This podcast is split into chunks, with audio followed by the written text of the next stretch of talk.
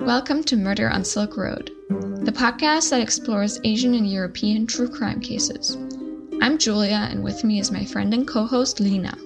I'm Lina, and each episode we will be sharing either an Asian or a European case. Between these episodes, we'll bring you a shorter in-between episode where whoever did a case that week will prepare a random topic to discuss. Before we get started, a general warning. The themes discussed in these stories may be disturbing and triggering for some, so listener discretion is advised. Hello, everyone. Hi. Hi. So? Now what? Now what? Well, Lina, it's... Yes, it's my turn today, and today I get to do a European story. I've been trying to figure out what country... Oh yeah, Julia has been trying to guess. Unsuccessfully. I mean, you've only guessed once, and it was wrong. Yeah, but um, at least I know one so country what, it's not. So we each get a, we each get a yeah. random guess? Sure, Julia, I'll give you a second chance. Okay. Um, I say Norway. Okay, Angela, what do you say? Austria. Austria. Okay, well... I'm just going to start with my story then, and you'll find out in the first sentence. Okay. Okay? Cool. All right. So, in nineteen fifty, the prosecutor's office in Athens received a call oh. by a woman. Okay. We're in Greece. We're in Greece. And the woman claimed that her wealthy mother has changed her will, leaving all of her property to a monastery. So in and of itself, this was not too alarming, as it was not uncommon for monasteries to require their converts to take a vow of poverty, thereby donating all of their earthly possessions when they join. But this woman, she insisted that her mother would never do something like that, and the only plausible explanation would be if she was forced, so if she was blackmailed or threatened. At around the same time, the police receive a call from a Greek father living in the U S His eighteen-year-old daughter has been missing since nineteen forty-nine. Mister Spiridis claimed that his daughter was lured to a Greek convent by a nun who came to the U S to collect ten thousand dollars worth of property that was left to the monastery. I was going to calculate how much that is in today's money, and I think I have the page open. One second. Well, um, um, while you're pulling that up, I have a question. Yes. Um, Do you know the difference between a monastery and a convent? Like, I somehow in my mind, I oh. thought monastery was just, like, monks, and con- convents um, were, like, nuns. nuns. But, yeah. I but... think monastery is for nuns as well. Uh, Wikipedia says monastery is the domestic quarters and workplaces of monastics, monks, or nuns. Oh, okay. I don't know. I just had this, like... I had it in my mind that way, probably because of, like, monk and monastery. Like, they have that yeah. same, but I don't know. Mm-hmm. Whatever. Yeah, so uh, ten thousand dollars is around one hundred twenty-five thousand dollars today. So, yeah, so Mister Spiridis, he, uh, his daughter's missing, and then the F B I was actually able to help him trace his daughter's whereabouts and identified the monastery in question. And this led to Mister Spiridis calling the police in Greece. And as you probably guessed by now, the two monasteries were one and the same. Okay. After receiving these complaints, the police started to take a closer look at the... Wait, wait a second. Hmm. Panagia Pefkovounogiatrissa Monastery. Ooh, that sounded really good. I really love um, Greek pronunciations. But... Yeah. Yeah. Uh, and this was led by a woman who would later be referred to by media as Mother Rasputin. Rasputin? Rasputin, like, yes.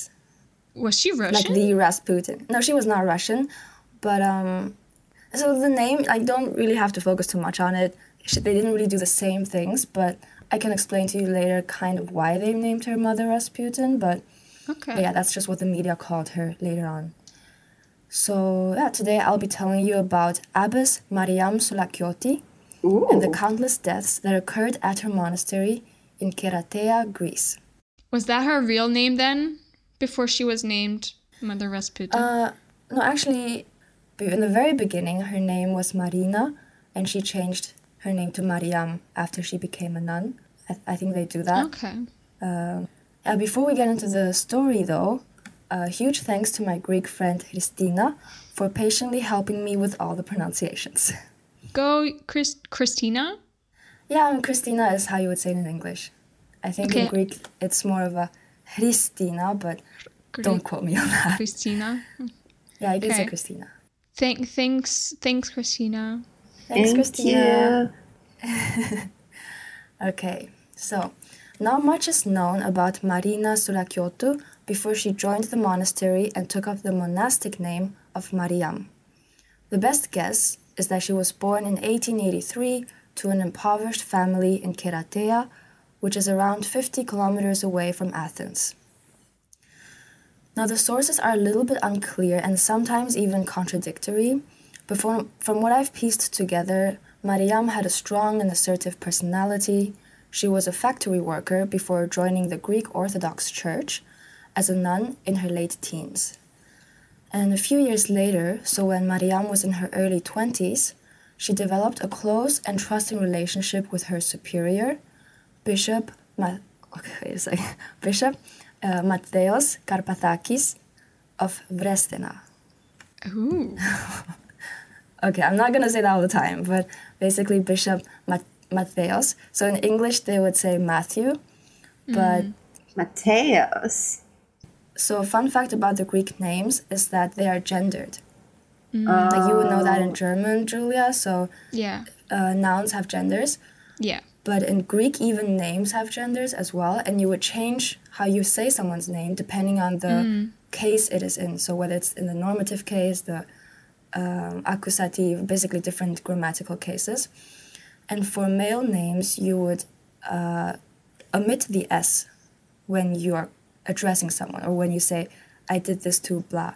So basically, in some cases in Greek, you would say Matthaios, or that's how you would say, this is uh, Bishop Matthaios. But if you talk to him, I would say, oh, hey, Bishop Matthaios, or Matthaios, yeah. Anyway, I'm just going to say Matthaios. Yeah, so some of the sources also describe Mariam as Matthaios' spiritual daughter. So, you know, there wasn't anything weird going on there. It's just, okay. you know, he was like a mentor to her and um, they trusted each other very much. Mm. And as far as we know, nothing out of the ordinary happened in like twenty years until everything changed for Mother Mariam and Bishop Matthaios in May of nineteen twenty-three. And what happened was the Council of Constantinople. Oh. I know this says nothing to you. It doesn't, but why. It sounds very malevolent for some reason. Yeah, the Council of Constantinople. So a tiny, I hope tiny, history lesson. So this is kind of, I mean, it's not that important to the story, but I think it's good to know to just have a context of what was going on. Yeah. Um, so a little history lesson so that we understand the significance of this council. Mm-hmm. Um, all the way back in forty-six B C, we are now in the early days of the Roman Empire, and Julius Caesar decreed that everyone in his empire shall use a new calendar system mm-hmm. known as the Julian calendar. Mm-hmm. And since the previous Roman calendar was causing a lot of confusion, so that's why they changed it. And this Julian calendar was adopted and used by most European countries until fifteen eighty-two A D. So for over sixteen hundred years, this was what was used in Europe. And in fifteen eighty-two, that's when Pope Gregory the thirteenth introduced the, can you guess which calendar? Gregorian! Yay! Yes. So the calendar which most of us use today, or at least for civic purposes, mm-hmm. um, is the Gregorian calendar, which was introduced in fifteen eighty-two. And the reason for this change was because the Julian calendar was a few minutes off every year, and it no longer matched the Earth's revolution around the sun. And that's known as a tropical year. So as time passed, you know, one thousand six hundred years had passed, this became a huge problem because it meant that holidays were celebrated at the wrong time, if that makes sense. Okay. Specifically Easter. So the date of Easter, right, it's very important for Christians. Mm-hmm. It's yeah. based on the northern spring equinox. So that's how they calculate when we celebrate Easter every year.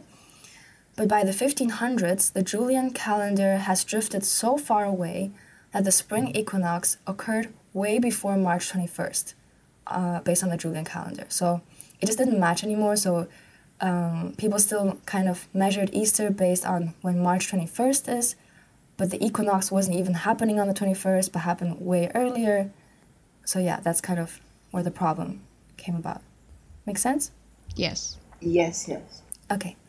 Yeah, I, I'm just... I'm currently wondering how the calendar mm. change is in like the fifteen hundreds is relevant to this council in the nineteen hundreds or twentieth, yeah, twentieth century, twentieth century. You'll find out, I'll tell you. It's a bit, I mean, I think from our perspectives, we might feel like it doesn't really matter. Why would you be so, you know, focused on this and um, devote so much energy on this? Just accept the, you know, the change. But it's just um, no. It makes sense because, yeah. But also, um, I mean, Europe has been predominantly Christian mm. from most of its existence, as we know it or as we categorize it, and mm. obviously that makes it very significant when yeah. Easter is, and yeah, because I mean, it was the the death and resurrection of Jesus Christ, so obviously they put a lot yeah. of importance on that. Yeah, so it so makes definitely sense. one of the one of the most important holidays for Christianity, yeah. and people disagreed on when to celebrate it, and that was an issue. And so after Pope, um, after the Pope, he said we're going to use the Gregorian calendar now. All of the Catholic countries, they quickly adopted the new calendar because the Pope said so. And then the Protestant and Eastern Orthodox countries, they also made the change over the next centuries. So it did take some time. Okay. And Greece was the last European country to still use the Julian calendar up until nineteen twenty-three. Is there a reason for that? Do you know? Why they didn't change it? Yeah. I suppose it's um, kind of a similar reason to why they what would lead up to basically what happens next is that okay. some people, they agreed with the change and some people did not. Mm. And this actually, this whole council divided Eastern Orthodox into two sort of branches, those who ah. went with the new calendar and those who were, who are now called the Old Calendarists, but they call themselves the True Orthodox Church. Mm, okay. And within that, there are even more branches, those who are more open to the other ones and those who completely cut off and have no connections with, you know, what they see as untrue churches, I would say. Honestly, this, so, like, this history sort of of how religion sort of diverged into all these different branches is so interesting. I know, it's so interesting, and there's so much I don't talk about, like yeah. a lot of religious drama that happened, but that kind of occurred in the, uh, which I read about in the research, yeah. but I'm not going to talk about because this is not the podcast for it.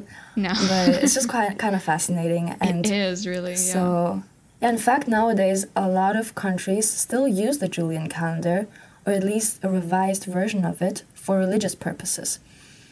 Oh, so I didn't know that. I'm not one hundred percent certain. So uh, are you aware that Russian uh, Easter is kind of different? Um, I, I feel like I vaguely have this impression, or had this impression kind of, where they had a different day for Easter, and I think it's because it's based on the Julian calendar, but I'm not one hundred percent sure. Is so is the so the Russian Orthodox Church still using, like, is that why? Because the Russian Orthodox cal- um, Church is still using the Julian calendar? Um, maybe. So I did not do that much research, but I think I just read a bit on Greece, and mm. they have like a Easter that's based an Easter based on the Gregorian calendar, and then a separate kind of feast going on based on the Julian calendar. Uh, okay. So they just, or at least some of them, decided to celebrate both, I think. Um, but so this is kind of the huge contention, when is Easter?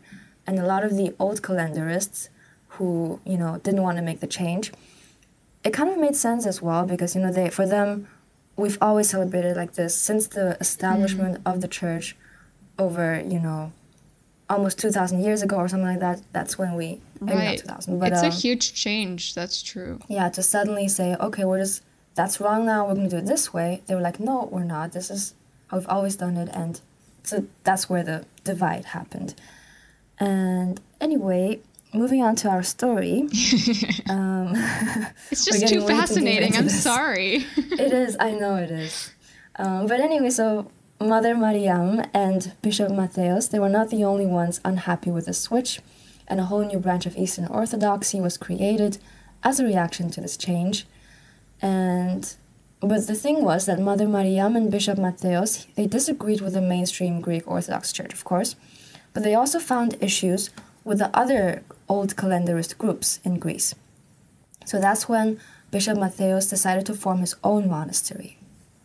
That's so interesting because they were already part of this group that like split off because mm-hmm. they didn't agree. Yeah. And then like even from that, they split off because they didn't agree. Yeah. They're just, but I'm they not have really their sure own special. Exactly what they disagreed on. It's very complicated. And there's a lot of sort of, you know, religious traditions that they, yeah, yeah that I'm not aware of. But um, so there was a lot of drama going on actually as the crimes in this story also happen. But anyway, we don't know where the money came from, but in nineteen twenty-five, Mariam bought several acres of land, and two years later, uh, Bishop Matthaios and seven nuns, including Mariam, of course, founded the Panagia Pefkovounogiatrissa Monastery in nineteen twenty-seven, so four years after the Council of Constantinople. Now, the monastery had two main goals, and the first was to honor a biblical event called the Presentation of the Blessed Virgin Mary. Okay. This is also not important, not vital to the story, but I just uh-huh. thought it was interesting. Um, but the story is that Mary's parents were childless, and one day they received a message from God saying they would have a child.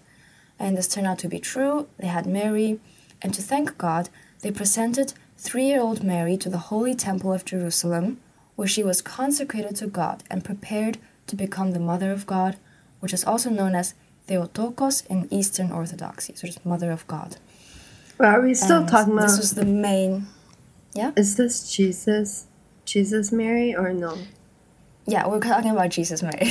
But that's so... Jesus' mom. But that's so confusing because they're saying she's the Mother of God, but I thought Jesus was God's son. Is this like the difference between like the Orthodox belief and like the mainstream um, Catholic? Perhaps, but I think isn't I, I guess so. I, I don't. I honestly I don't know. We're gonna offend so many people with this.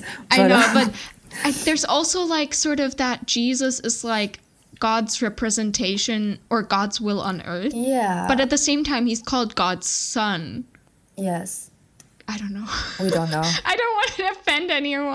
I don't want to offend anyone. It's you know, religion. It doesn't matter. But anyway. Basically, the main point is that this monastery honored the Virgin Mary. That was like okay, the main that's nice.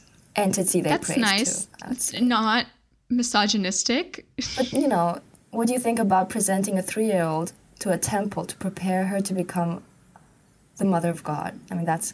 a difference. That's, that's I mean, it's, I wouldn't okay. know if it's real, of course, but... Obviously, it, anyway. It's very grooming behavior, but yeah. Yes. Uh, but yeah, it's just a story, kind of a biblical event that they uh, honored. And a second goal of the monastery was to raise finances, uh, to raise money to finance the up-and-coming Old Calendarist movement. Uh, and as a bonus, the monastery also offered free tuberculosis treatment because it was located in the mountains and people believed that uh, being in high altitude conditions had certain health benefits, including right. that it was a good kind well, of treatment, I mean, maybe if you had tuberculosis.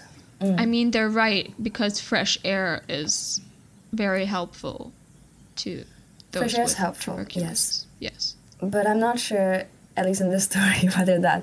ended up helping the people, but we'll get to that. Um, so the goals of the monastery are perfectly represented in this in its name, which I said a few times earlier, the Panagia, blah, blah, blah, and that translates to something like Monastery of the Virgin, the Healer on the Pine Mountain. Mm-hmm. Mm-hmm.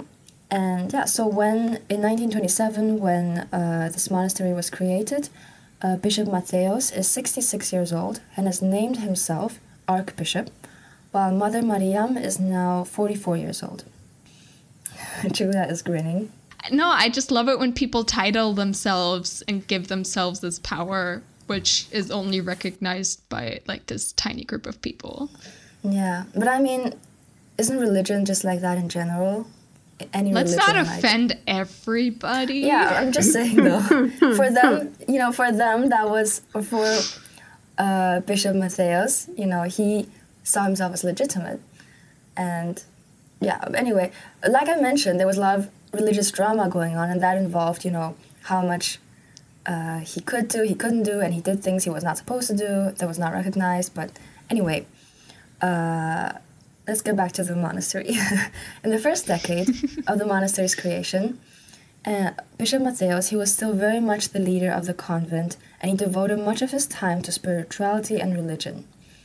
He spent his days going on forty-day fasts, staying in isolation cells, and attaching metal chains to his body for spiritual rewards. Okay, metal chains. So this was a very spiritual man. Yeah. Okay. It's pretty common, I think, in uh well, it's like in many religions maybe, but Da Vinci mm. Da Vinci's that movie. The Da Vinci Code? Yeah. Yeah, yeah. Yeah, so people or religious people do that to kind of reach spiritual um I'm not sure if it's enlightenment or just get certain spiritual rewards. Yeah, so that's something he did. He was really focused on the spiritual aspect of the monastery. And I found one article which was written by someone who I think is still sort of in this sect, or maybe a bishop or a priest or someone like that, who uh, who follows this monastery's beliefs. And he, admittedly being very biased, claimed that Bishop Matthaios performed he performed various miracles, such as curing a paralytic, curing leprosy, and expelling multiple demons. Ah, yes. Yes. I'm sorry, that's all I can say. Ah, yes. Yeah. I mean, with the, expelling the demons, I'm not gonna, you know, have an opinion on that, because who knows, maybe he did. But curing, like, leprosy and all that, I'm not so sure. Because the way he described it was very magical. Mm. Um, and the leprosy kind of just fell off. And, yeah. But anyway, uh, so that's kind of what Bishop Matthaios' life was about. And I don't want to talk too much about history again, but I think it's also important to have a basic idea of what was going on in the larger environment of the time. Yeah. So just five years before the birth of the monastery, the Soviet Union was created. And ten years ago, Europe was still in the midst of World War One. Mm. So this was a time when, you know, politically there was a lot of change going on, a lot of, you know, I mean, war was going on. So, and, and as you already know, the Eastern Orthodoxy Church was also going through a huge division because of this calendarist movement. And uh, Matthaios was involved with the political drama that kind of happened because of that. And this is just my guess, but I think all of this could be a reason for why uh, Matthaios probably did not have a lot of time for the day-to-day management of the monastery. So he delegated a lot of that to Mariam, and she welcomed the responsibility. So Bishop Matthaios' health started to decline in nineteen thirty-nine, just as World War Two was starting. By this time, Matthaios left all the monastery work to Mariam, and even though he was still the official leader, Mariam had all the responsibilities and power equivalent to an abbess of a monastery, so basically the number one boss. And now that uh, Bishop Matthaios was getting ill, he was no longer in a position to supervise Mariam, and she started to take the convent in a whole new direction. Never, never a good sentence in stories like mm, this. Yeah. Yeah, so up until this point, things still looked pretty, you know, innocent. Uh, but in nineteen forty, Mariam sent monks all over Greece to recruit new converts. But not just any converts. Not just any. Mariam, he had a preference. Ooh. For wealthy, wealthy spinsters, widows, or families. What's so specific? Uh. Of course. Yeah. Now you know where we're going. Ah, uh, yes. So whenever someone was convinced to join the monastery, they had to go through a brutal rite of initiation. And in hindsight, this initiation process was most likely a death trap in disguise. Yeah, oh. So, is there... Mm-hmm. Do you have more information about this ritual? Of course. That's what I'm going to get into okay. right now. Okay, cool. I really so, want to know. Yes, it's not technically a ritual, but basically, let's say you were not impressed with the new Gregorian calendar adopted by the mainstream Orthodoxy, mm-hmm. or maybe you were inspired by the miracles performed by Bishop Matthaios, or you just love the sound of devoting your life to spirituality while living in a beautiful monastery in the mountains. Then this is what might happen to you.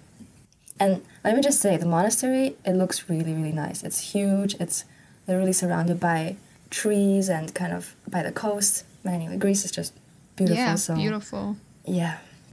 Now, let's say, Julia, Angela, you guys wanted to join.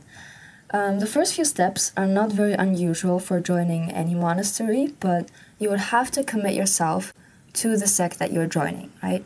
Mm-hmm. So what you would do, you would have to confess all your sins, and you have to repent for them. So you have to perform acts of penance, mm-hmm. such as forty-day fasts or vows of silence.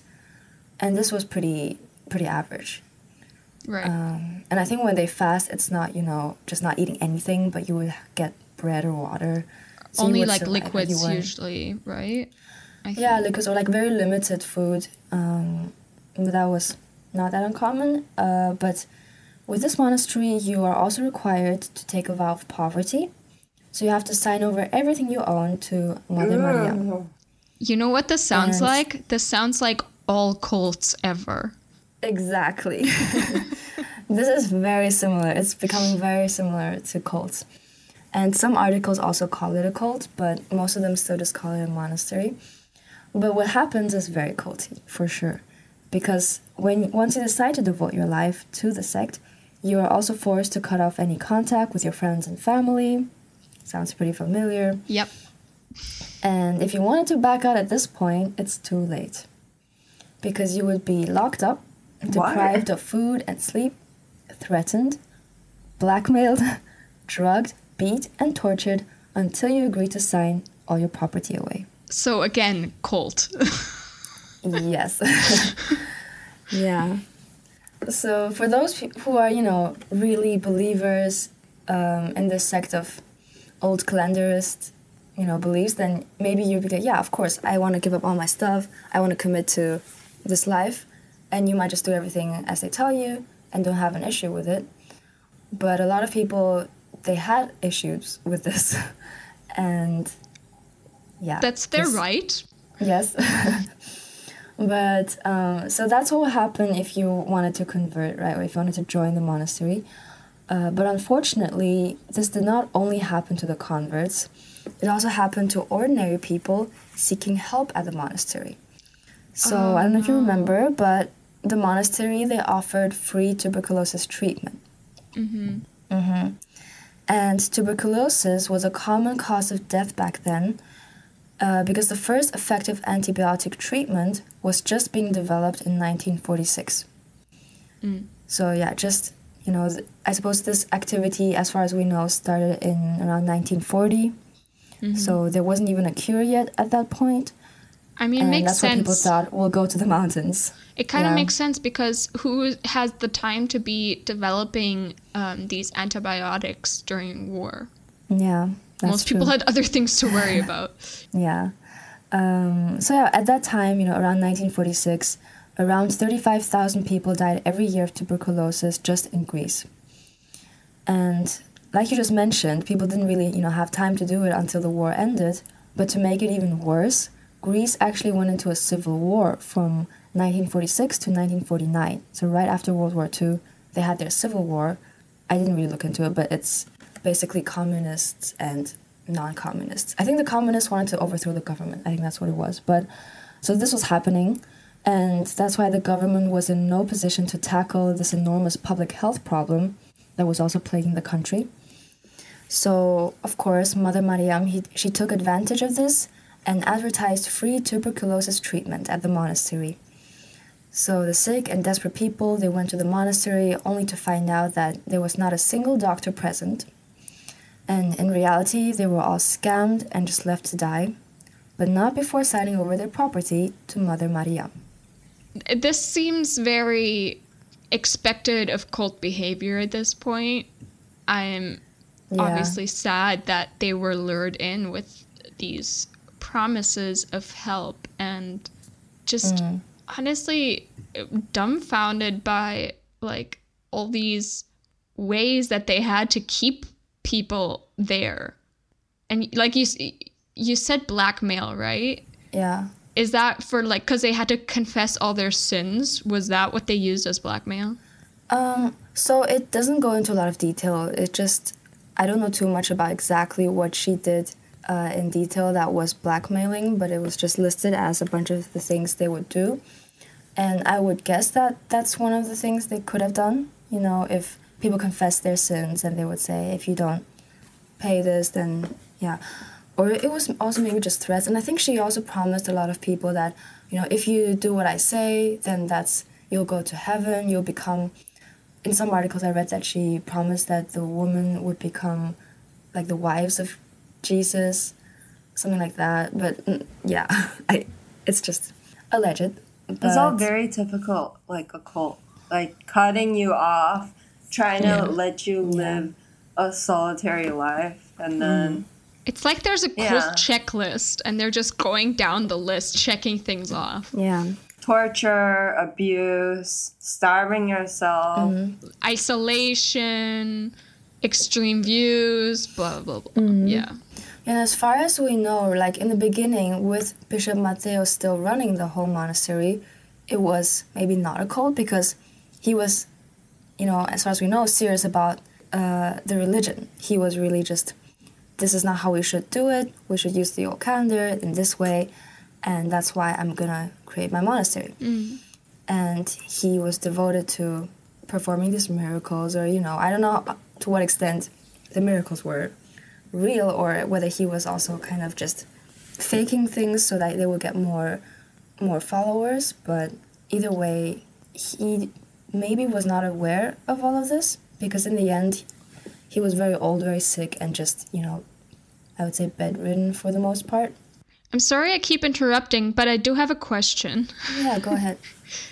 um, do you know roughly how many people they had at the monastery? Mm, I don't know the um, exact numbers of how many people they had going in and out, like in total.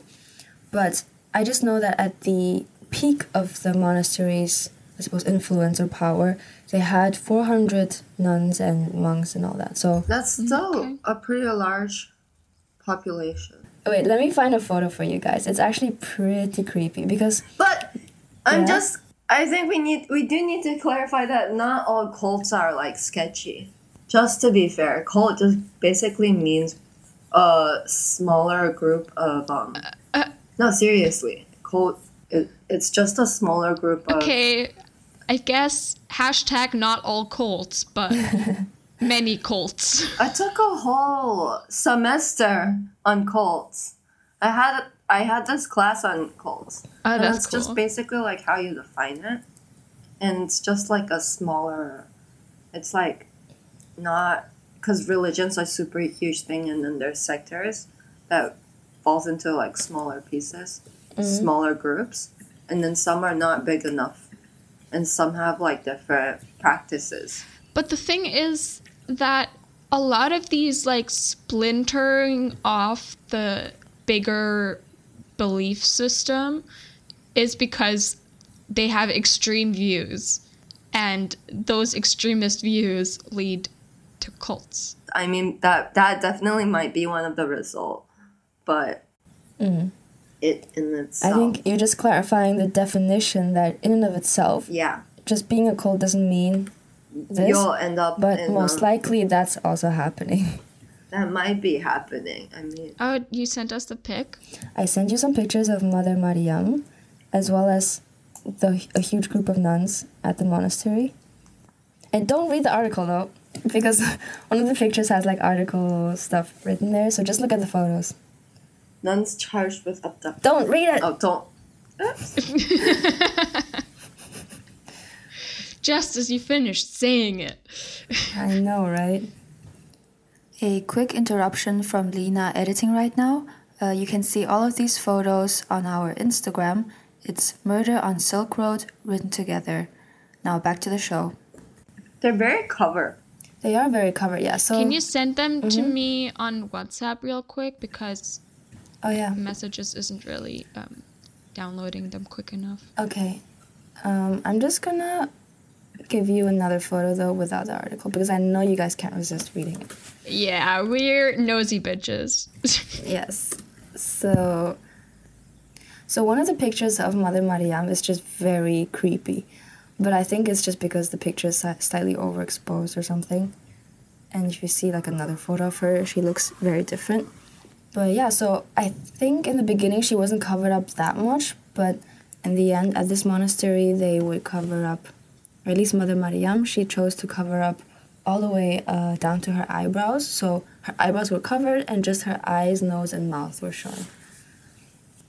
I don't mean to say... Okay, I guess it will come across as insulting, and...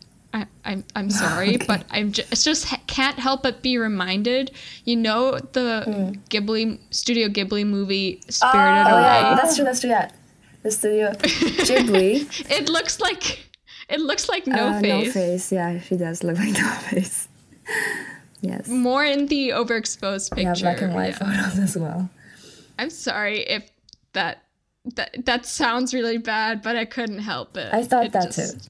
You're saying what everyone's thinking. Yes. And let me just find you a photo of uh, Bishop Matthaios as well. I love his beard. I know, his beard is pretty, pretty dope. Ooh. Someone's in love. No, he's he has a very squarey beard. Yeah. Yeah, he does. I'm just wondering. It just, with the with the hat, or if it has a specific name, I don't know, but with the hat and, like, the square beard... He just has a very yeah. long rectangular face. face. Okay, let me see where we are. Uh, blah, blah, blah, blah, blah. Mm, okay, found it. All right, so everybody's ready again? Yeah. yeah. We've seen the pictures. We can imagine the people now? Yeah. Okay, so, you know, as would naturally happen, the villagers around the monastery, uh, they would often gossip about what was going on inside, because they would hear screams and moans when they passed by the compound. Screams and moans? Screams and moans, Yeah, they yes. were being tortured. I was thinking, like, it would be in a quieter place, like a dungeon or something. With some soundproof. I mean, you're going to torture someone. I mean, I don't know if it was, like, very loud, or they just faintly heard, like, ah! I think I hear someone screaming. Yeah, but... Anyway, so th- there was gossip going round about, you know, maybe there were some bad things going on there. Uh, but most people kind of just kept their distance. Uh, but in nineteen forty-nine, there were some drunk villagers who decided to climb over the fence at night, and they found an elderly woman who was chained to a wall. Oh, wow. Wow. Yeah, now the woman, she refused their help, though, and then the villagers, they just decided to not get involved and kind of stay quiet about what they saw. She refused their help? She refused their help. So that's the, you know, that's also the interesting thing with this case, is because um, to what extent did the people consent to the torture? I mean, I don't know, like, whether they can consent to it, but for some people it might have just been, I'm doing these acts of penance for my sins. Mm. And for some, they were, of course, being tortured. So... that might be one of the reasons why the people kind of just ignored it. They just thought, okay, these people are a bit crazy. They're doing it, you know, uh, voluntarily, so we're just going to stay out of it. I wonder if that can be classified as Stockholm Syndrome or not. I don't know. I mean, if, I think if I was really not doing, you know, being chained to a wall without wanting to kind of uh, do some kind of penance for my sins, I would have said, please help me, get me out yeah, of here. Yeah, that, that's true. But, yeah. I mean, you also have to think that, like, they were put in a sort of, like, mental state. They were... Mm, that's true. So it would be difficult for them to ask for help. Yeah, like I said, there were probably some people who, you know, did all of this voluntarily, while the majority did not. And maybe they just put the person who was doing it voluntarily outside. And for those, you know, who obviously were not part of this voluntarily, they were, Inside. like, in the dungeons, in the basement. In dungeons. Yeah, yeah. So... In May nineteen fifty, Bishop Matthaios died at the age of eighty-nine, and Mother Mariam officially became the abbess. And this is also alleged, but apparently to attract more... So this really happened. Um, there was this kind of story, or uh, this news was distributed or passed around that uh, Bishop Matthaios, even though he had died for a few days already, his corpse was not... you know, decomposing. It was still very looking great and smelled great. Mm-hmm. And that's why, so that's actually a thing recently that happened in the States where I think a nun, she passed away and then her body was completely preserved very well. After they dug her out, I think a year after she was buried. And people really? all flocked to that area to kind of look at her be- or even touch her uh, because like a lot of Christians believe that's, you know, that only happens to people who are kind of approved by God. And right. they would apply to become saints or something. So they did really good things in their lives. And God is giving his approval mm. by not rotting their bodies. I'm going to interrupt. Wow, I've never heard of th- something like that. It, it's actually quite common. So, like, really? a lot of, in a lot of religions, people, and in the past, people would starve before, like, when they're about to, like, know that they're going to pass away. They would starve mm-hmm. themselves so that their bodies won't rot or, like, you know, it'll smell yeah, nice. Yeah, I've heard that. It's mostly mm-hmm. about your diet and how you treat, like, what do you call it? It's like funeral rites. And mm. depending on the religion, people might also want, like, a very clean body. But because there's different type of, like, burial types, when it's, yeah. especially when it's, like, feeding to the uh, tui. What's tui? Vultures. Vultures and fish. They try to cle- keep their body super clean. Mm-hmm. So it wouldn't smell or anything. Yeah, so mm. that is, like, a religious thing where when the when a person dies and their body stays, you know, clean in a sense that they are regarded as have mm-hmm. lived a holy life in a way. That's so and, interesting. Yeah, yeah, and you should look it up later on because this is happening right now as well. Uh, but apparently it's not that uncommon. Like, scientifically it can be explained as well.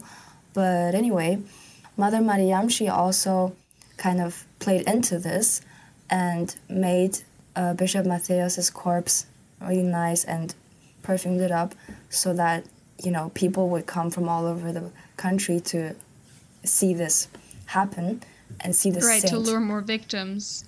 Yeah, yeah, exactly. So there's... I'll send you some pictures of that later as well. There's actually pictures of this funeral uh, procession or how people were flocking to be by the corpse of Bishop Matthaios. Uh, but anyway, there are also people who believe that this really happened, so that she did not, you know, mess around with the corpse to make it look nice. So that, yeah, we don't know. Maybe she didn't do anything, but maybe she did. And so that was in May nineteen fifty. And when police, let's go back to the beginning of the story. And the police are investigating now because they've got these calls. And when they started to uncover the secrets of the monastery, they were obviously appalled. But they faced a huge problem because they couldn't prove that the converts were forced. And I'm not so sure about the facts here, but lucky for the police, they had two other ways they could sort of catch Mother Mariam. And what I'm not sure about is whether these were legitimate charges or whether they were just made up by the police so that they could have her and just, just search the monastery, uh, because I had some con- contradicting sources. But they accused the monastery of illegally exporting olive oil to Cyprus and sort of illegally importing tires. Yes, okay. It's very absurd. So I'm not sure if she was really doing this as like a side hustle or whether they just came up with it, you know, okay. because they wanted to search the place. Um, if they came up with it, that's like somebody has a vivid imagination because what kind yeah. of... Yeah. That's so random. I don't I know. Olive oil and tires. And tires, yes.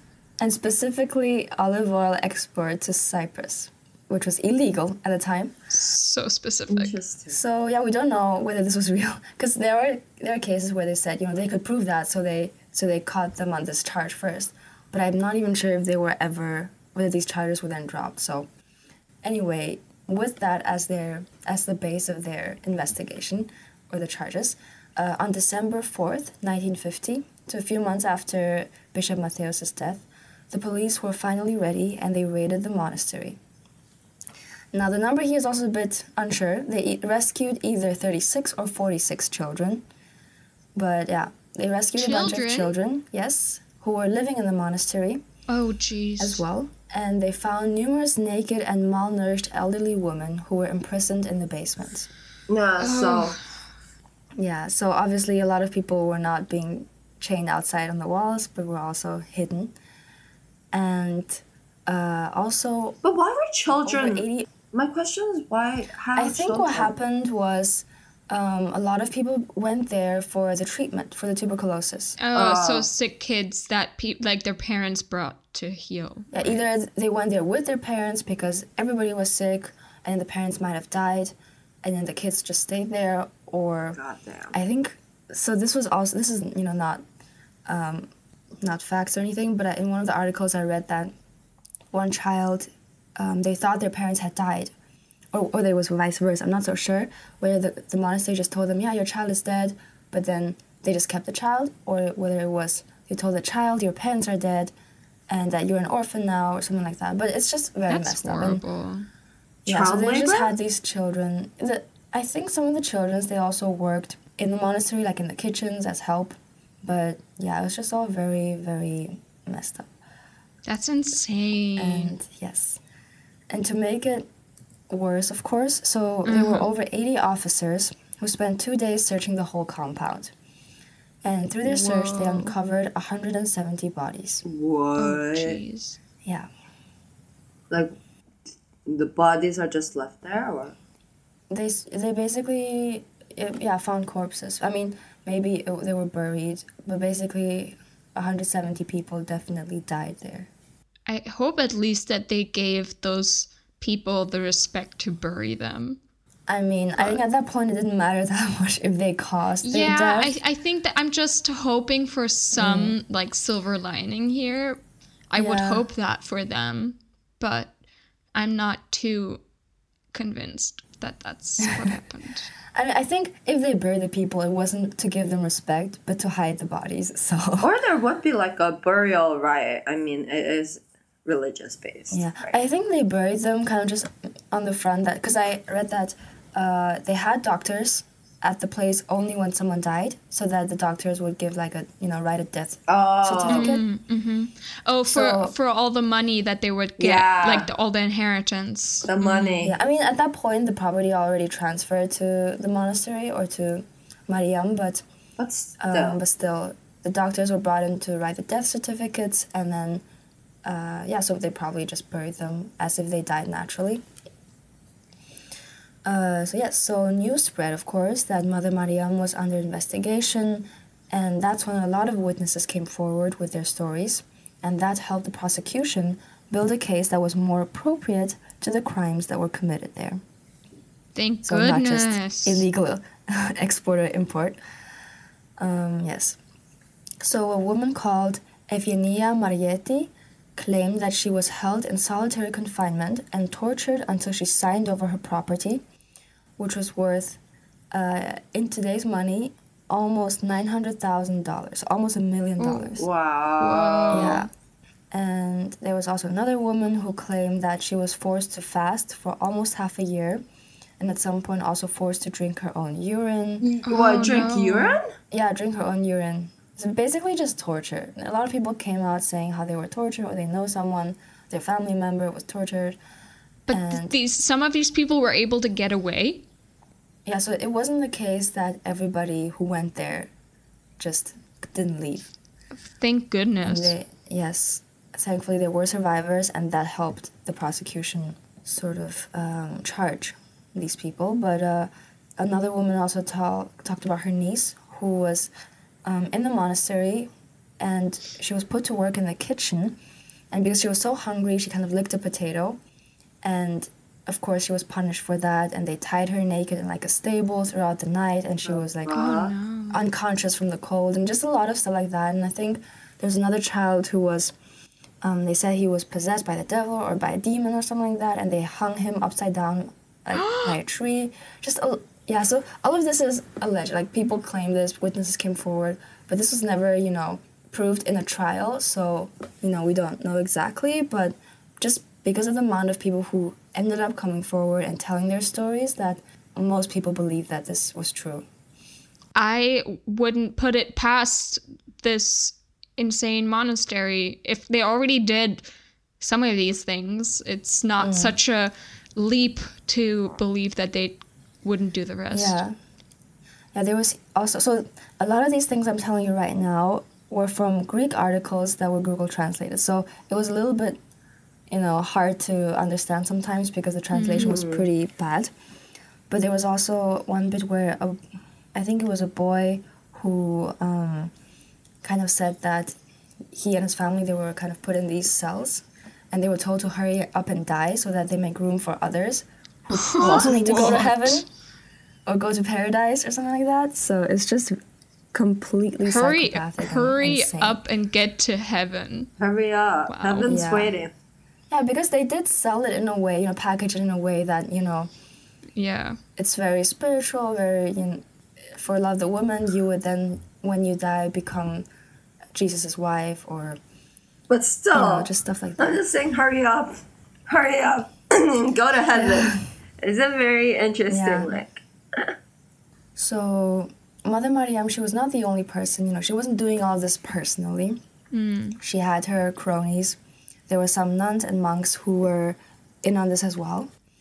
And in February of nineteen fifty-one, Mother Mariam and thirteen other nuns and monks.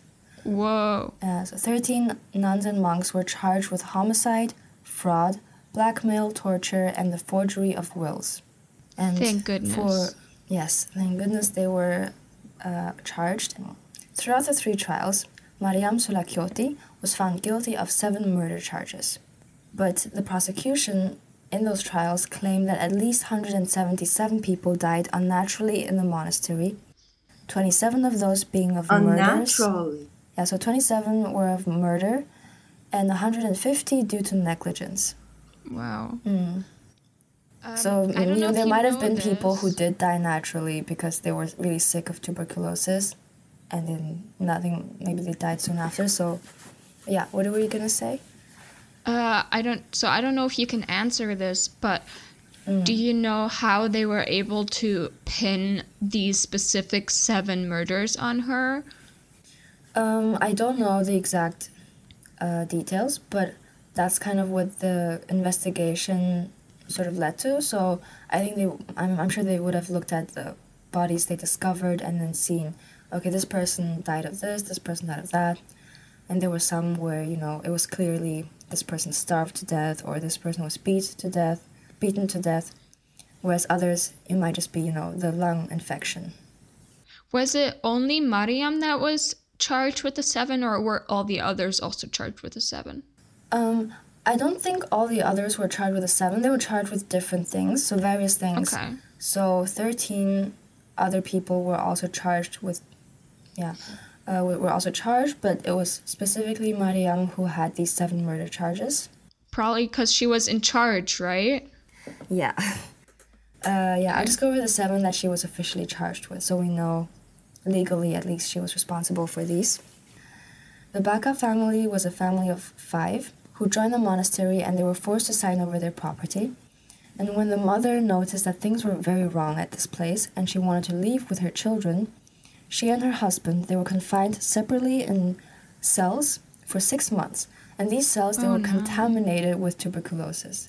Oh, Jesus. And, yeah, so um, I'm not exactly sure if they died of the tuberculosis then or uh, maybe just malnutrition or whatever from the cells. But they actually got out, were released, and they died shortly after that. Oh, no. So I think that's why might, might have been one of the reasons that they were able to... you know, charge this, because these people got out and people were aware yeah. of what happened to them. And then another couple, Mister and Missus Panayotopoulou, they starved to death after signing over their home to Mariam. Then we have another woman, uh, Miss Mihalaku, and she went to the monastery for free tuberculosis treatment as well. Instead of getting treatment or any medical attention, she was thrown in a cell and forced to sign over her property, and she died soon after that. This is so heartbreaking for so many people. Yeah, and I mean, these are just the seven that were tra- that she was charged with. And there were so many more. Um, but final two are actually sisters at the monastery. So we have Sister Theodoti, and uh, Mother Mariam, she accused the sister of misconduct and ordered a beating as penance. So another sister, she carried out the beatings, but they were so severe that Sister Theodoti died of internal bleeding. Oh no. Yeah, and the next and final victim, uh, official victim, Sister Mari- Maria, she had a similar experience as Sister Theodoti, and she was beat, and they actually sent her to the hospital for her injuries, but then she died at the hospital. It's weird that they sent this one uh, this one sister to the hospital and not the other. Mm-hmm. I wonder if there was a reason for that. Maybe for Sister Theodoti it was already too late because she died soon after the beatings. But yeah, we don't know. But it's also dangerous for them to bring them to the hospital because they can reveal what's going on. Yeah, so that's the... I guess the the pity with this case is that there's so much we don't know. Like, there's mm-hmm. still so many unanswered questions, exactly what happened to these people, um, that maybe there's more information in Greek, but I was not able to find or understand. Uh, there's a book, not entirely devoted to this case, but it talks about this case, where um, there's a lot of details that Wikipedia cites this book uh, for the details. And maybe that has more information, but yeah, unfortunately, I wasn't able to find the details. But of course, Mother Mariam denied all of the charges. Ugh, her ar- her lawyers argued that everything that happened was voluntary. This was all part of, you know, joining the monastery. And the only reason that everything is under Mother Mariam's name is because the monastery didn't have, like, I don't know, a bank account or whatever, so they just had to do it under her name. Interesting. Mm-hmm. So it wasn't even like a personal, yeah, it's just... She was just representing the monastery, and this was all done out of, you know, religious purposes. Mm-hmm. Uh, but in of the course. end, so for these three, these three uh, charges, she was sentenced to a total of fourteen years. Only fourteen? Only fourteen, but that's because the prosecution, they were still preparing to give her more charges. I don't think they intended for her to get out, but they were still preparing, you know, there were still other witnesses and charges they were going to do. Uh, and reports say that Mother Mariam was emotionless and accepted her sentences without protest. But I would argue she did protest because apparently she made like a cross and she said a prayer of vengeance to Saint Matthew. What? What? Wait. Said a prayer of vengeance to Saint Matthaios. So, you know, Bishop Matthaios, but after he passed, they kind of uh, self... Made him a saint. Promoted him to a saint. Yeah. So, like I just mentioned, the prosecution, they were still building other cases to charge her with, but only three years later, she died in prison at the age of seventy-one. Oh, wow. Is there, was it natural causes, or was she sick, or do you know? Um, I don't know. I just know that she died, and I mean, at age seventy-one, it could have been a combination of illness, old age. And she was buried next to Bishop Matthaios at the monastery. What? Still? Yes. And this monastery still exists, and you can visit it if you want.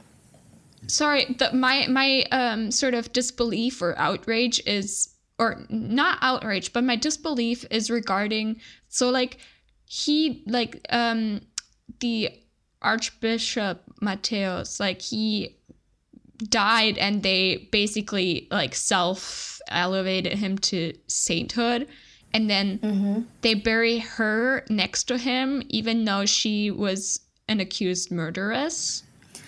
So that that's the thing. The people who are current nuns at this monastery, they believe she was innocent. Oh, okay. So there's still people nowadays who believe that she was uh, framed, or you know, this was all a huge conspiracy. And these people, you know, because they don't believe she did this, that's why they still kind of honor her as well and pray t- to her. Were these other sisters that were also involved in this whole, like in the in the torture and the mm. punishment and the, or were these like new ones that joined like after this whole thing? Do you know? Um, I think there were both. Okay. So there were ones who were from the same time, who believed that, you know, she was innocent, and also that she was like, doing the, the later ones. So what she was doing was right, was basically with their belief. No, not exactly. So I'm going to get into that right now. There is some controversy because there are these people who believe she's completely innocent. And I, I think for the people who believe her innocence, they don't deny that these atrocities happened. Like, they don't deny that people died here, maybe due to negligence, or mm-hmm. some people were died due to the penances they were doing. But they believe that some male bishops and monks were jealous of Mariam's power as a woman, and they set her up for all the crimes uh. that the male bishops and monks committed. That's funny. I had this thought earlier when you said that um, she was the one who sort of was put into this into this position of power, because mm. in my head I thought like, oh, that's interesting because she's a woman, and generally like women as heads of something or in positions of power in the church mm-hmm. are not, like, they aren't seen often. So I, I, I just had this yeah. thought like, oh, that's interesting, but I didn't voice it mm-hmm. because I didn't want to like hold your story up. But that's so interesting that that was, that is a possible theory, because I'm, I'm not surprised. Like, I wouldn't be surprised. Yeah, because we have so little information that this could have happened, but then again, you have so many witnesses then that came forward who, mm-hmm. with their stories, and from what I can tell, it did point to her, so it's kind of delusional that these people think she didn't have anything to do with it, but then again, we weren't there, you know, I can't read all the articles in Greek, so yeah. um, it's unclear, or like the if there were any trial notes or something, court notes, but... Um, but yeah, so this is a theory, and the people who believe in her innocence um, have this theory. Wow. And another thing, so yeah, after this happened, it was a huge scandal, right? And all the calendarist sects, they were outlawed in Greece, but this specific mm-hmm. monastery, it continued underground. And um, later on, there were even some suspicions in the years after Mariam's arrest of more women vanishing in relation to this monastery. But no one was charged with this, and then, yeah, things just kind of ended up nowhere. Um, and nowadays, you know, there's freedom of religion, so old calendarism is no longer illegal, and you can pay a visit to the monastery in Keratea if you like. And, and so just a final it note. was mm-hmm. underground, but it was it it was underground, but it isn't anymore. Yeah. So after the after the trial, after you know all of this happened, they outlawed uh, old calendarism. Just in general, so not just this particular sect. But you also um, said that the monastery remained open, like, after this whole thing, and, like, she was buried there. It's just interesting how, so the monastery was open, but the calendarism movement was underground. But then with freedom of religion, they, like, emerged from underground and, like, became... Yeah, I mean, I'm not entirely sure when this all, like, timeline-wise, when it was outlawed and then when it was, you know, okay again. But um, the monastery itself kept operating underground until it became legal again. Uh, but with her burial, like, I'm not sure sort of who did it and whether it was already legal at that point. But, yeah, I don't know, like, it doesn't answer your question, but... But yeah, no, it, that's fine. I didn't. I wasn't expecting it. It's just, I just, I, I see all these like points that like really interest me, and I'd love to have more information. Mm. But obviously, like you don't have all the information, and even yeah. people in Greece wouldn't have all the information. But it just it fascinates me. Yeah, it, it is quite like very interesting, I think, and a lot of people were affected by this, right? But so Christina, she also didn't, she's never heard of this case either. Oh, wow. So it's not like a huge, you know, everybody knows about this. And something else that's quite important, I think, as well, is there are also some theories that say she was kind of a scapegoat in a way because of the political turmoil that was happening. Um, mm-hmm. Not maybe not a scapegoat, but because there was a lot of political unrest in Greece at the time, right. This story kind of emerged and the media just sort of hung on to it and really kind of focused on it, so people were distracted about all the other things that were happening. Um, they just went wild on this case, and some things might have been blown out of proportion or something like that. But yeah, yeah. So we don't know. These are just, it's just been such a long time ago. Well, not that long ago, but... um, For us. For us. Like, we weren't alive. I suppose. We were not alive at that point, yeah. Uh, and we don't have a lot of information from that time. But... Mm-hmm. There was something else I was going to say. Uh, Yeah, you no, had a final point to make yeah. before I interrupted you. I'm sorry. No, it's fine. Um, shit, I can't. I can't think of it. I'll think of it at some point. But this is kind of the gist of it. This is the case. Wow. Of Mariam Soulakiotis. And oh yeah, so Mother Rasputin, right? Why she's called Mother Rasputin? And I think it's because. Ah, yes. I mean, that that wasn't the point I was gonna make. But, but, but going back to that, I think Rasputin, he was um, he was healing people, and that's how he kind of got close to the Russian. Uh, the Tsar. What do you call it? Like the the royal family. The Tsar. Yeah. Tsar. The Tsar. um, yeah. So. That's kind of how, like, I think they believe that he was healing one of the children, and I think people say that he wasn't actually. Like, that's how he basically got into closer circles with the family, and this is just, you know, another example where someone sort of tricked people by saying they could heal them or something like that. Yeah. So it's not like a, you know, huge connection with Rasputin, but yeah. Damn, I wish I could remember what I was going to say. Um, but yeah, do you have any... final questions or thoughts? My question to you guys. Mm-hmm. Road trip to the monastery? I'd like to I go mean, see I would love it. To go to Greece. Let's go. It's a lot easier Let's for you though, go. Julia. Exactly. You're not that far away. Come visit and we'll go. Yeah, I definitely want to go to Greece someday though. Yeah, so I've never been. That might be on the, on the list. Ooh. Something that's not related, mm-hmm. but still a surprising news. I might see one of you soon. Can I assume I, can, I think me? I can guess, yeah. Yeah. I would be, I would be pleasantly surprised. I have no reason to go to Germany. You have one reason. I'm here. Yeah. Yeah. And for the German sausages and food and the highway. But yeah. But yeah. If we if we ever have the opportunity, let's let's go. Let's visit. Let's I yeah. I want to go to Greece. There's this museum Julia sent me. Yeah. Uh, that I want to go to as well in Germany. What's um, it called again? Was it the? But are we talking about Greece or Germany? Where are we going? Germany. General sightseeing things that we need to do. Um, it was the History of Medical Sciences Museum somewhere where they had like. No. Do they have corpse? Like I think it was kind of like bodies? Medical science history with like medieval torture devices. Oh yeah, I think that's in. What it was. The medieval torture devices. Yeah, there's a couple of really cool museums in Germany, including that one with the medieval torture devices that. Yeah, we should just do like a really weird, creepy tour of attractions in Europe at some point, including this no, monastery. Well, thank you, Lena. That was a really fascinating story that I'd never heard of before. Yeah, I hope you, I hoped you were engaged. Yeah. I'm not going to say enjoyed it, but... Yeah, very engaged. Yeah. Cool. And it was nice to do... I, I really wanted to do a Greek case just because... I had I was I wanted to show off my Greek friends. So.